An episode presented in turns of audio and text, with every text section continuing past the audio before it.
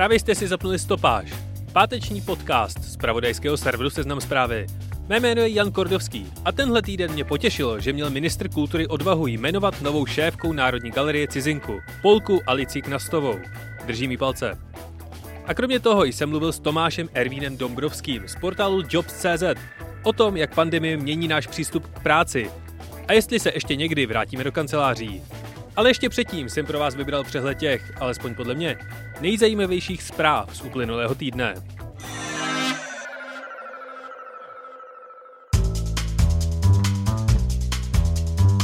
V covidu jsme pořád nejlepší na světě. Pokud to tedy bereme z pohledu připravených strategií na druhou vlnu, rušení tiskových konferencí nebo srozumitelnosti vystupování premiéra.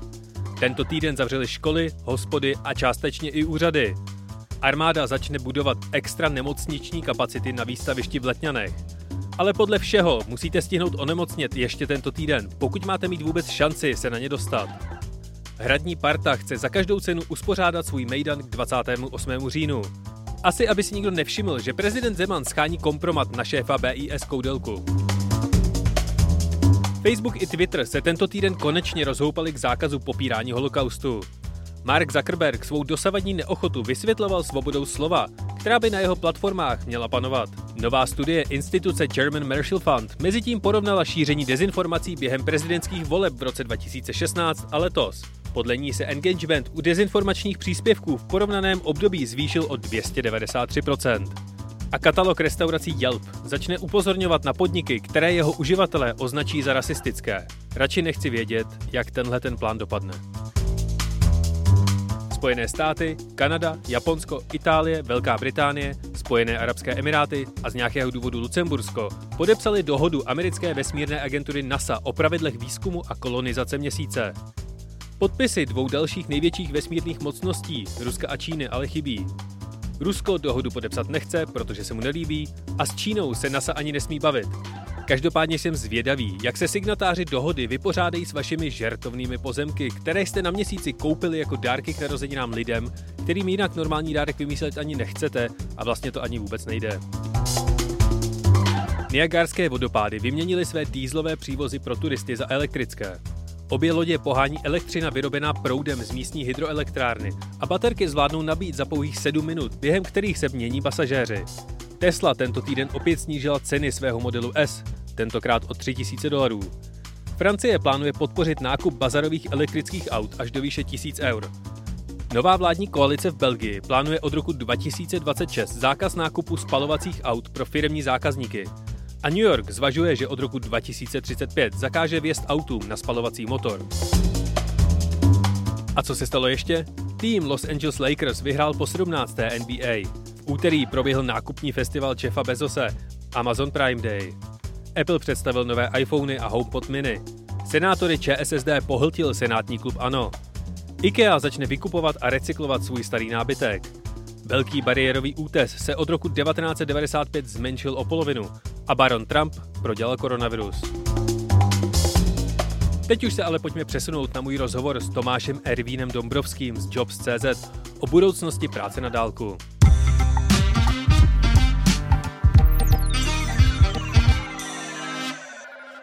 Někteří z nás se letos už po druhé přesunuli na home office, o kterém vlastně nevíme, jak dlouho bude vůbec trvat.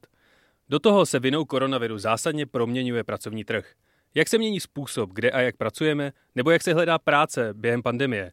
Na to se budu ptát Tomáše Dombrovského, vedoucího analytika skupiny LMC, kam spadá třeba známý portál Jobs.cz. Dobré ráno, Tomáši. Dobré ráno.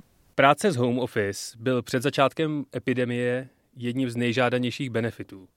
Teď je vlastně už téměř povinný, když máme 10 tisíc nakažených denně. Máte nějaká data, jak se k němu lidé staví, jak ho na podruhé zvládají? Stále platí, že vlastně lidi oceňují, když eh, si při home office můžou tu práci jako udělat více po svém, to znamená, že mají větší míru autonomie. To je jedna z těch věcí, kterou vlastně řadoví zaměstnanci oceňují úplně nejvíce. 96% z nich říká, že ta větší autonomie v práci je prostě skvělá. Eh, lépe si to sladí s těma potřebama, které mají kolem práce. Uh, druhá věc je, že vlastně ten home office, tak jak jsme do něho najeli v eh, nouzovém stavu v tom prvním na jaře, tak to je naprostý extrém. To prostě není běžný režim práce z domova. To není ten benefit, po kterém všichni toužili a část zaměstnanců už ho předtím měla.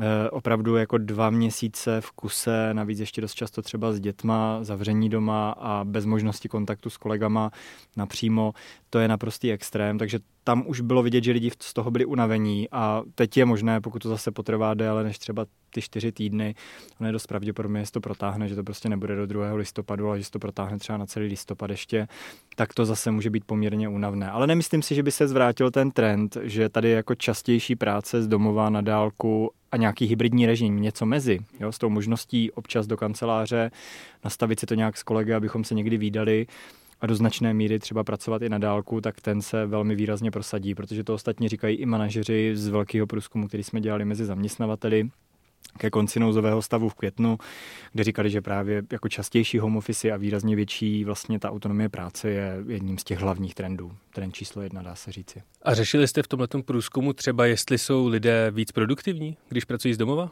Uh, my jsme se na to ptali vlastně zejména teda těch manažerů, tak jak vnímají, že se daří naplňovat třeba ty cíle, které mají, respektive ty nové cíle, ke kterým se teď posouvají.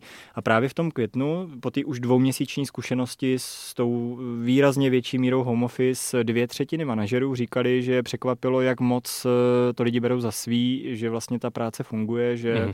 nic zásadního nechybí. Samozřejmě řešili nějaký provozní drobnosti za pochodu, dost často vybavení nebo třeba jiný styl komunikace, aby to bylo trošku otevřenější, aby ty informace tekly novým způsobem.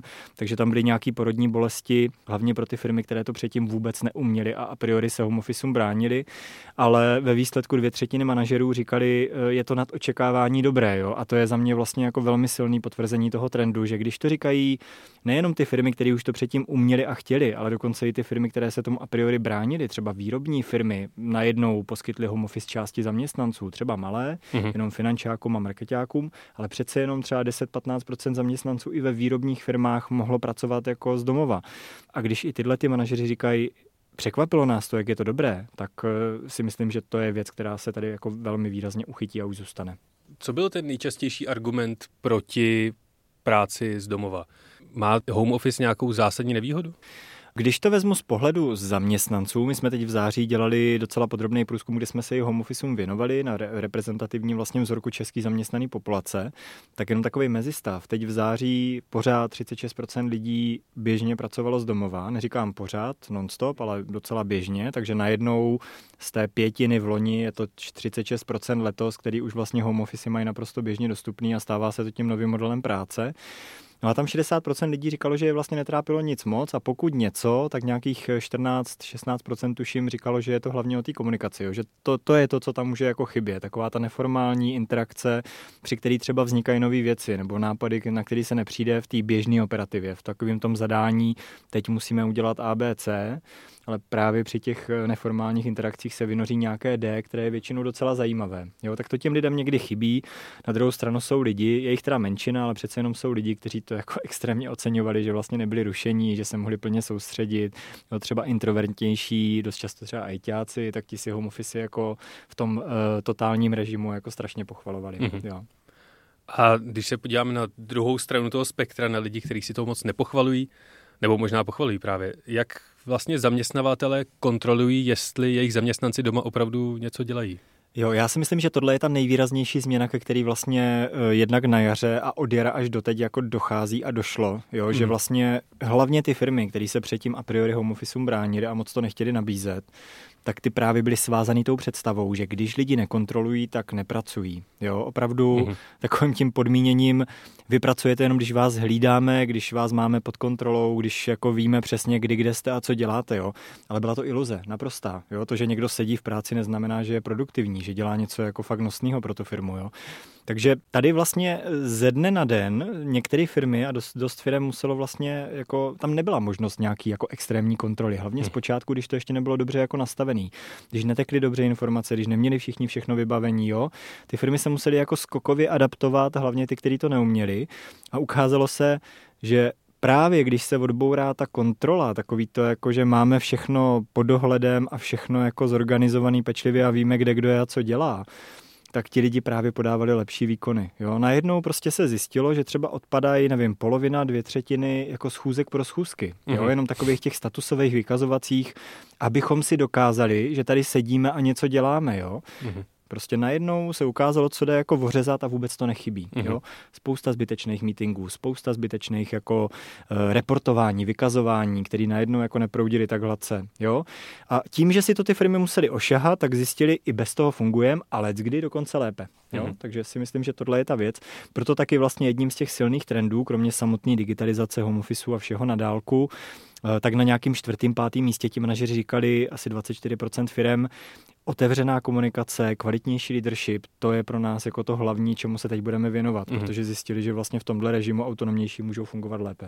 Takže nějaké hromadné instalování virtuálních píchaček se nekonalo. E, jo, tak já jsem teda fakt rád, že se nekonalo. Jo, možná mm. některé firmy se to snažili zavést, mm. ale mhm. myslím si, že brzy nebo záhy zjistí, že akorát ty lidi jako vlastně otravují a že to podvazuje nějakou smysluplnou práci. Jo. Mm. Nehledě na to, že jakmile si v tomhle režimu vlastně sednem, tak uh, lidi si budou vybírat firmy podle toho, jak se k ním chovají a jestli mm-hmm. si mhm. vzájemně věří. Ta důvěra je prostě téma číslo jedna v tom novém režimu práce. Jo. Takže pokud firma svým lidem nevěří, tak si nemyslím, že je dlouhodobě udržitelný, aby tam třeba ti nejšikovnější zůstávali. Prostě půjdou do firm, kde jim věří a kde můžou primárně dělat, v čem jsou dobří a ne dokazovat, že něco dělají. Mm-hmm. A když se podíváme na ty právě pozitivní vztahy se zaměstnavatelem, a už se objevují nějaké benefity, které se právě vztahují na tu práci na dálku? Uh, benefity, já eh, neřekl bych benefity, to si myslím, že se vynoří jako časem, ale teď je to spíš o té kompenzaci toho, že jsme s tím fakt všichni měli spojený nějaký prostě mm, počáteční obtíže, hlavně teda v tom režimu non-stop z domova, dva měsíce v kuse. Hmm. Takže mm, část firm třeba kompenzovala zajištění vybavení finančně nebo, nebo třeba proplácí připojení k internetu. Jo, ty firmy eh, opravdu se snaží o ty lidi většina firm se snaží o ty lidi i v tom novém režimu práce jako postarat, pečovat o ně.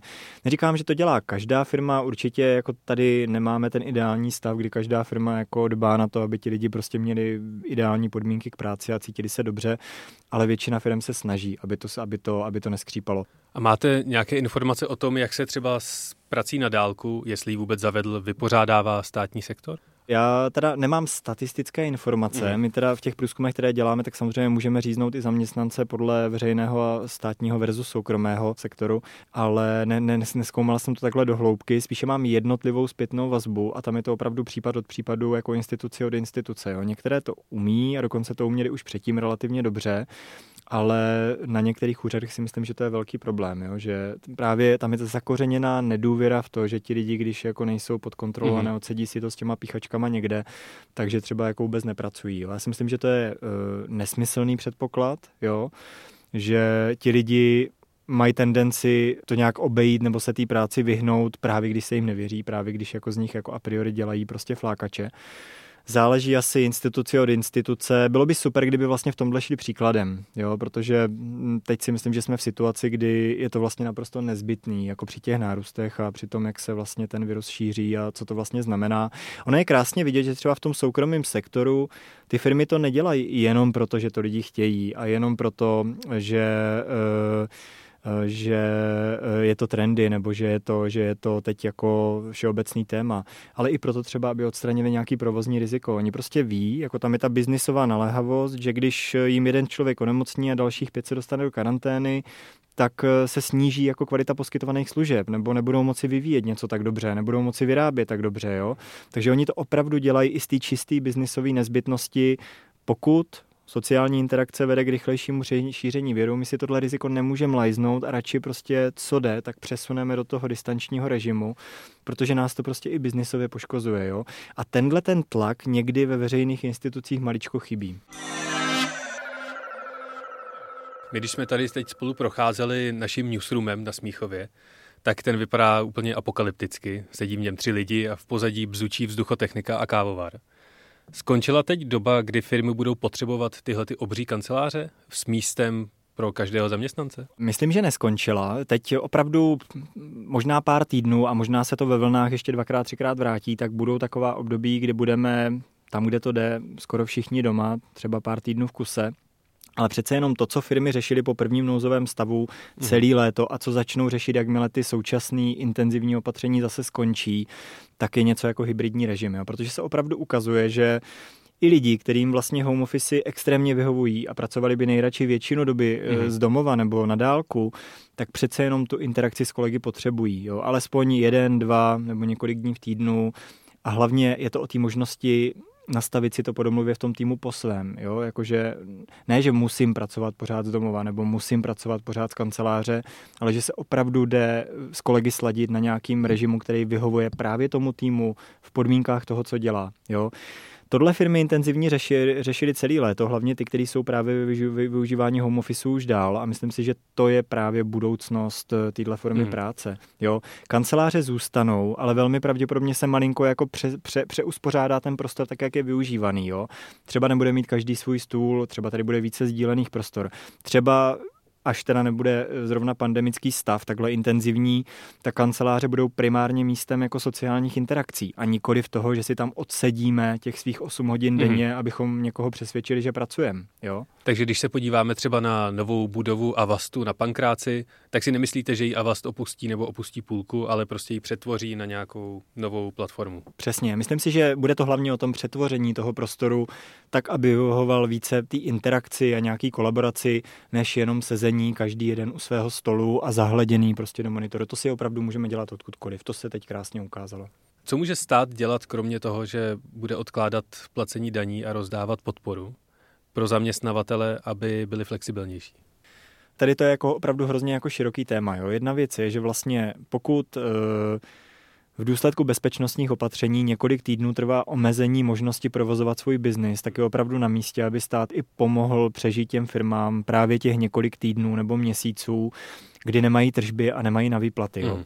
A nemyslím si, že nejlepší cesta je eh, jako spružnit trh a všechny vyházet, protože by na to doplatili nejvíce ti nejzranitelnější mm. zaměstnanci, ale opravdu cestou je něco ala antivirus nebo Kurzarbeit, kdy prostě stát částečně dotuje mzdy, aby ty firmy mohly přežít, protože jakmile se trochu oklepou a zpamatují, tak by nabírali stejné zaměstnance, akorát ti by mezi tím byli bez příjmů a zase by se to odrazilo ve spotřebě. Takže to je jedna věc, jo pomoci udržet zaměstnanost a přežít těm firmám, které jsou opravdu omezený třeba jenom ty dva, tři měsíce v možnosti dělat svůj biznis, což jsou třeba teď restaurace a podobně. Jo. Takže to je jedna věc. Jo. Druhá věc je, já si myslím, že podstatný je, aby vlastně stát jako neházel klacky pod nohy. Eh, nechci, nechci uh, rovnou uvádět zprofanovaný EET, ale i to je příklad. Jo? Prostě nevytvářet prostě zbytečný reportovací systémy, které hmm. jsou přesně zakotvený v minulém systému na nedůvěře, na kontrole, na tom, že prostě musíme vykazovat, dokazovat, že něco děláme správně, což z 95% zatíží poctivý a těch 5% nepoctivých to stejně nějakým způsobem jako obejde. Jo? Takže tohle je další věc. Nevytvářet zbytečný regulace, který vlastně řeší něco, co už neformálně je vyřešený relativně dobře. Jo? Jo. Bylo to vidět před půl rokem, před rokem, kdy se tady řešila vlastně novelizace zákonníku práce a zase tam bylo na stole, že by se nějakým způsobem regulovali právě home office. Jo. Teď by to bylo čistě kontraproduktivní. Tady si myslím, že opravdu ten trh si našel jako docela dobrou cestu, společný zájem prostě zaměstnanců a zaměstnavatelů, tak aby to fungovalo a nebylo třeba vlastně to regulovat. Protože ta regulace vždycky omezí typicky ty firmy, které vlastně na to nedošáhnou, nemůžou tak dobře naplnit ty podmínky, zatímco ty velký, mm. který už tak jsou dost bohatý a ustojí veškerou každou krizi, tak ty si můžou dovolit vlastně jakoukoliv regulatorní zátěž. Jo. Typicky ty menší firmy jsou tím více ohrožený. Takže neházet klacky pod nohy, Myslím si, že pozitivně motivovat hlavně jako ve využívání třeba právě částečných úvazků, jo. Trošičku jako spružnit ten pracovní trh ve smyslu jako pestřejších pracovních forem, jo. Protože my mhm. tady vlastně v tuhle chvíli máme drtivou většinu lidí na full time, na, na hlavní pracovní poměr a e, typicky teda dobu neurčitou. A vedle toho není vůbec nejsou částečný úvazky, těch nějakých 5-6%, to právě dopadá třeba na ty ženy pečující, mm. takže ty zůstávají mimo práci a nebo jsou v tom velmi volným vztahu, což je náš jako fenomén a specifikum český dohody. Jo? A teď bylo krásně vidět během té covidové krize, hlavně během té první vlny, a myslím si, že teď to uvidíme znova, že právě dohodáři vlastně byli velmi bytí, jo? protože jako první odcházeli, odcházeli velmi rychle, eh, většina z nich nedosáhla ani na podporu, takže vlastně neskončili v evidenci úřadu práce, neměli motivaci tam ani jít. Mm-hmm. A najednou z lidí, kteří předtím pracovali, sice teda na dohody, jsou ne nezaměstnaní, ale ekonomicky neaktivní, mm-hmm. jo, kteří prostě nebudou mít peníze, budou sedět doma, eh, dokud se nevynoří zase nějaká příležitost, velmi často teda zase na dohodu, jo, a tady tohle je trošku začarovaný kruh, jo, není vlastně nic mezi, není možnost mít poměrně jistou, stabilní práci, ale třeba jako v menším časovém objemu, částeční mm. úvazky. Protože když se podíváme na ty meziroční čísla, tak v září 2019 byla nezaměstnanost 2,7% a letos to bylo 3,8%. Takže ty hlavní pohyby jsou vlastně v těch dohodářích. A v... Není to jenom tak, já tady ještě doplním, protože vlastně to, co vidí úřad práce, jsou opravdu jenom lidi, kteří přijdou eh, na úřady a mají motivaci zapsat se do evidence, jo? což většinou je teda tažený eh, podporou v nezaměstnanosti. Jo? Část lidí, buď teda dohodáři, nebo třeba lidi s odstupným ve výpovědích a podobně, ti na, na e, podporu prostě nárok neměli a ti vlastně na úřady práce zatím nešli někteří. Jo? Mm-hmm. Spousta lidí se snažila pomoci si sama a my to vidíme na pracovních portálech. Jo? Třeba v červnu byl počet zpracovaných CVček na obsazované pozice o polovinu vyšší než rok dříve. Bylo to 600 tisíc CVček jo? Mm-hmm. zaslaných na pozice obsazované v červnu a těch pozic samozřejmě bylo výrazně méně než rok dříve, asi o 40%. Takže vidíte, že ten pohyb na tom trhu je velký. Teď právě v září, když jsme dělali průzkum mezi aktuálně zaměstnanými, tak se ukázalo, že 2% eh, lidí tam deklarovali, že jsou ve výpovědi a 3% lidí eh, z těch, kteří dneska pracují, tak eh, od covidu březnového ztratili práci, ale už našli novou. Mm-hmm. Jo, takže máme 3% lidí, kteří ztratili práci, našli novou, 2% lidí ve výpovědích a plus minus 1-2% vlastně lidí, což je nějakých 100 tisíc lidí, kteří jsou ve vzduchoprázdnu buď na úřadech práce, mm-hmm. anebo úplně bez podpory a snaží si nějakou práci najít sami po své ose. Jo? Takže najednou z toho, že narostla nezaměstnanost o procentní bod, tady máte nějakých třeba 6-7% zaměstnanců, kteří vlastně zažili v důsledku covidu změnu práce. Mm-hmm. Jo? A to je výrazný pohyb. To, jako neznam, to, to znamená, že ten trh je opravdu jako výrazně uh, rozhýbaný. A vidíte podle těch vašich čísel, eh, z jakých sektorů se přesouvají kam? Kdo jsou třeba ty nejohroženější teď a jaké skupiny jsou nejžádanější? Vidíme, tak eh, ten primární dopad v jarní vlně, tam byly extrémně zasažené služby, turistický ruch, jo, to, to byl ten první náraz, typicky teda dohodáři nebo lidi v tom jakoby slabším pracovním poměru. Uh, takže tam byl ten okamžitý zásah, tam ty firmy začaly řešit okamžitě a začaly propouštět. Potom ke konci nouzového stavu v květnu se to dost předalo i do zpracovatelského průmyslu, hlavně teda obavy. Mm-hmm. Jo. Mhm. Tam vlastně šly proti sobě dva pohyby, že jednak chyběla část zahraničních zaměstnanců a firmy teda musely nabírat na některé pozice náhradu za ně, ale na druhou stranu některé firmy opravdu eh, třeba měly narušený subdodávky nebo, nebo uh, druhotnou platební neschopnost, protože si mezi tím jako dostali se někteří jejich odběratelé do finančních potíží a neplatili včas a podobně. Mm-hmm. Jo. Takže i tam se to pomaličku začalo přelívat. Vlastně jediný segment nějakých skup, nějaká skupina pozic, která na tom jako vlastně těžila, tak byl, byl znalostní sektor. Jo? Obecně uh, online služby, e-commerce, uh, v věda, zdravotnictví, jo, všechny tyhle ty věci. Znalostní sektor prostě byl na vzestupu, v některých případech dokonce meziročně rostl v počtu jako příležitostí, které vznikají, jo, a byl nejméně ohrožený ztrátou zaměstnání. Poměrně v klidu byli zaměstnanci státních veřejných institucí. Tam si myslím, že to šetření jako mm. dopadne až ve chvíli, kdy stát bude lepit díry dané eh, tím, tím šíleným schodkem, který si teď vlastně vyrábíme.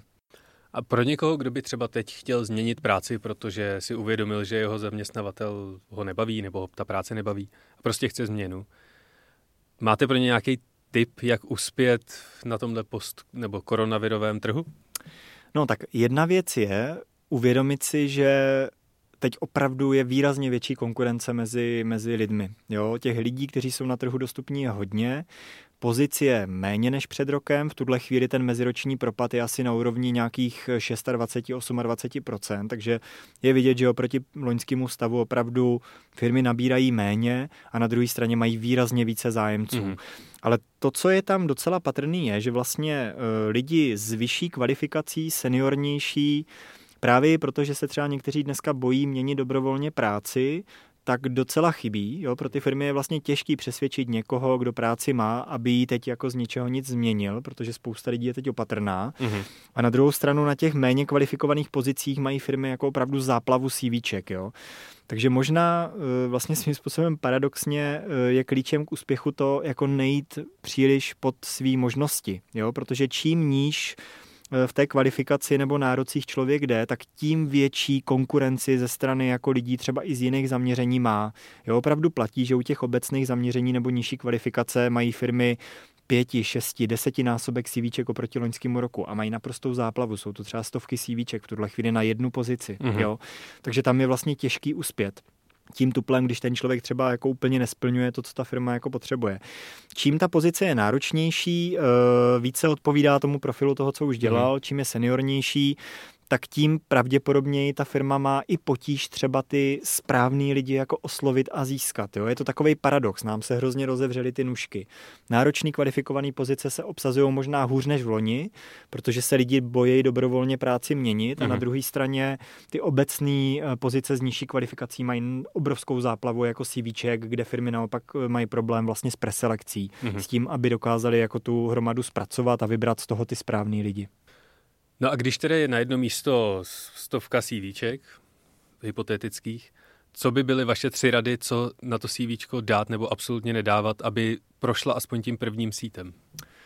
Tak ono pořád vlastně platí, že to CV eh, je, eh, to, to člověka provází celým tím náborem. Hmm. Jo? No je to takový ten informační leaflet, který vidí vlastně každý jeden člověk, který v té firmě přijde jako v tom výběrovém řízení s kandidátem do kontaktu. Eh, když mají typicky více zájemců, tak je to vždycky ta jedna věc, na který si osvěží, co je to vlastně za člověka.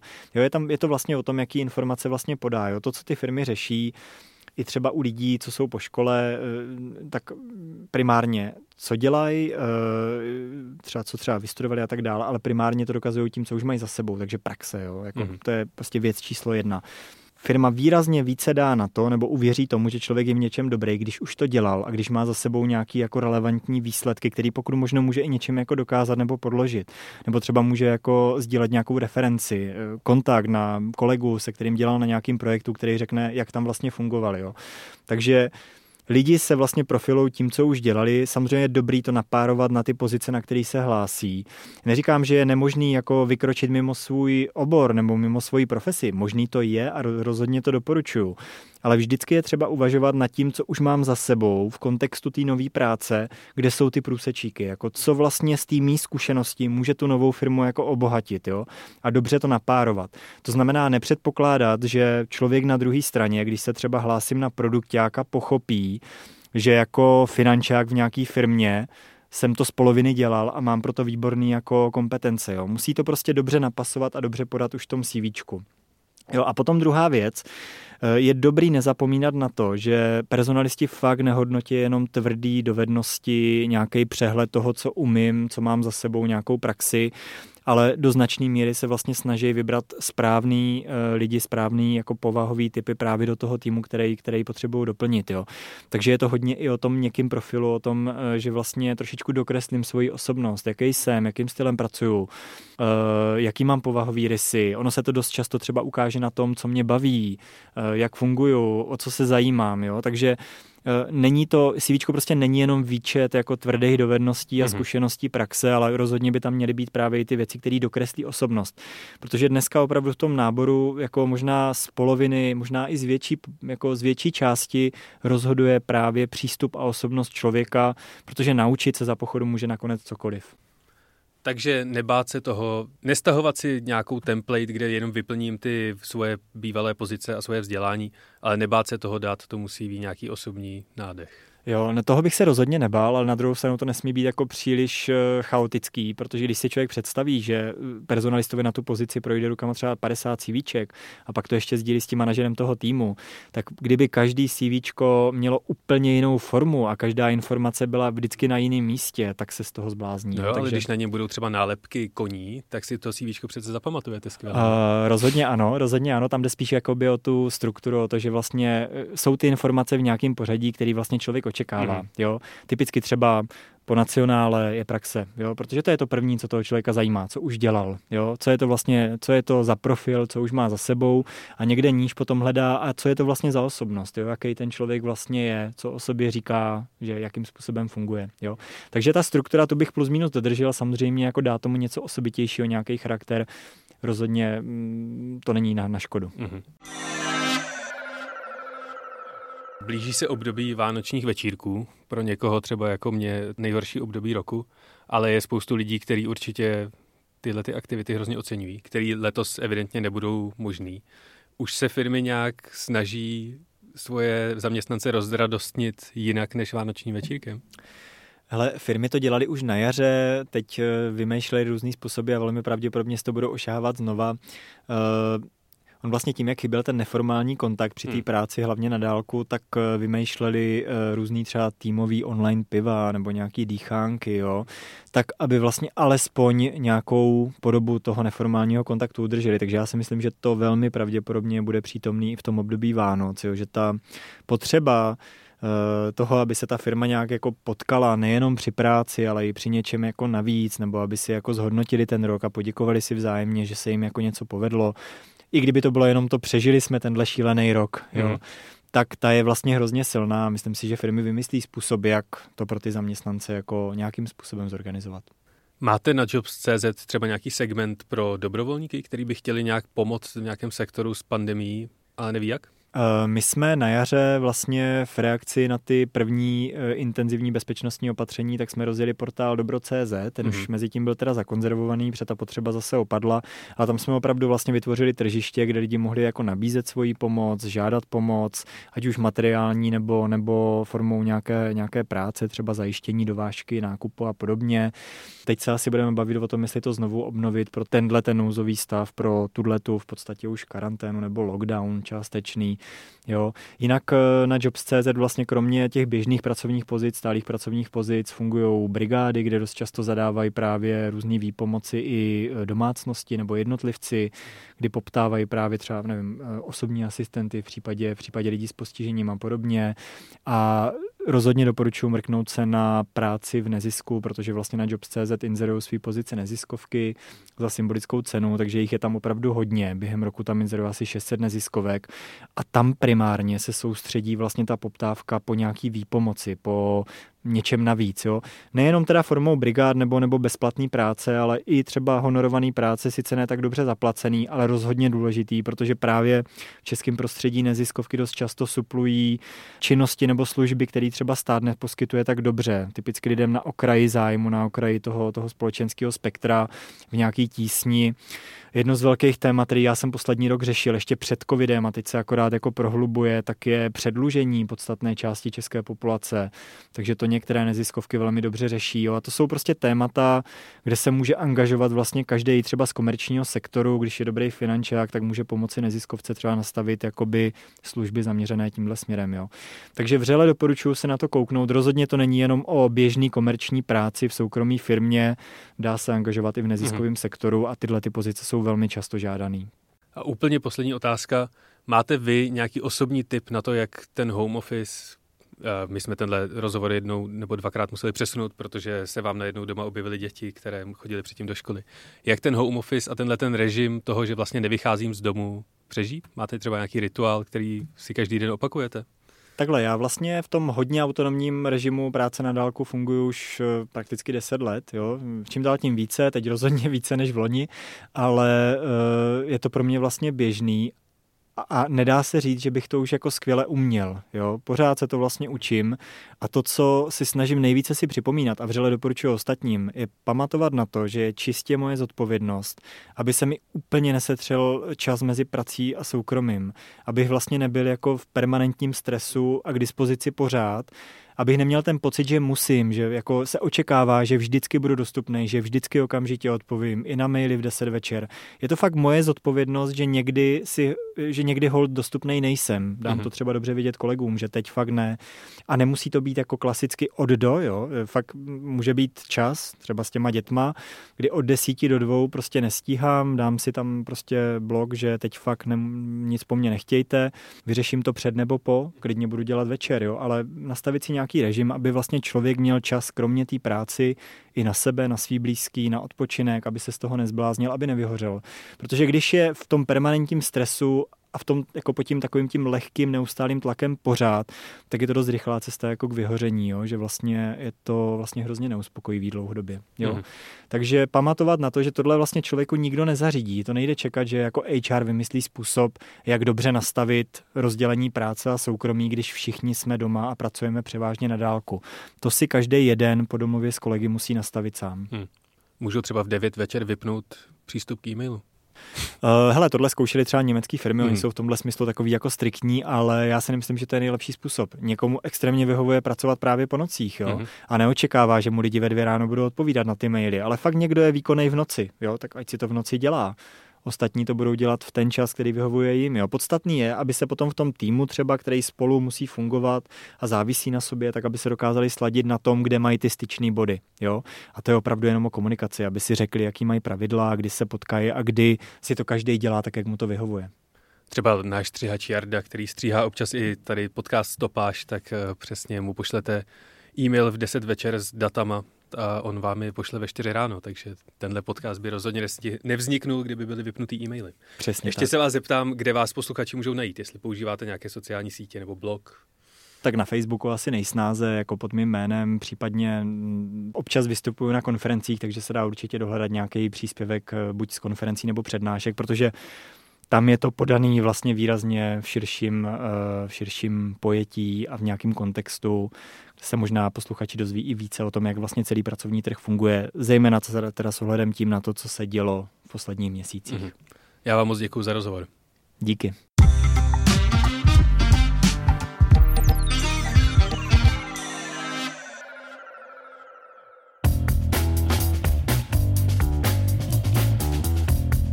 To je pro tento týden opět vše. Pokud vás stopáž tento týden bavila, budu rád, když si teď doposlechnete, abyste nepřišli o tu novou tradici. Podivný fakt na závěr. A potom mi udělá radost, když ji rovnou ohodnotíte v Apple Podcasts nebo napíšete krátkou recenzi. Pomůžete jí tak objevit dalším posluchačům. Případně nám můžete psát vaše námety, typy, stížnosti nebo doporučení na lockdown seriály na audio.seznam.cz. Loučí se s vámi Jan Kordovský a příští týden opět na Seznam zprávách. A ten podivný fakt na závěr. Veverky ve Spojených státech způsobují tolik výpadků energie, že kvůli nim vznikl speciální index, který sleduje, v jakém období veverky na elektrickou síť útočí nejvíce. Takzvané Squirrel Peaking měsíce, což kdyby vás to zajímalo, označuje zkrátka SQPMS. Jsou květen až červen a říjen až listopad.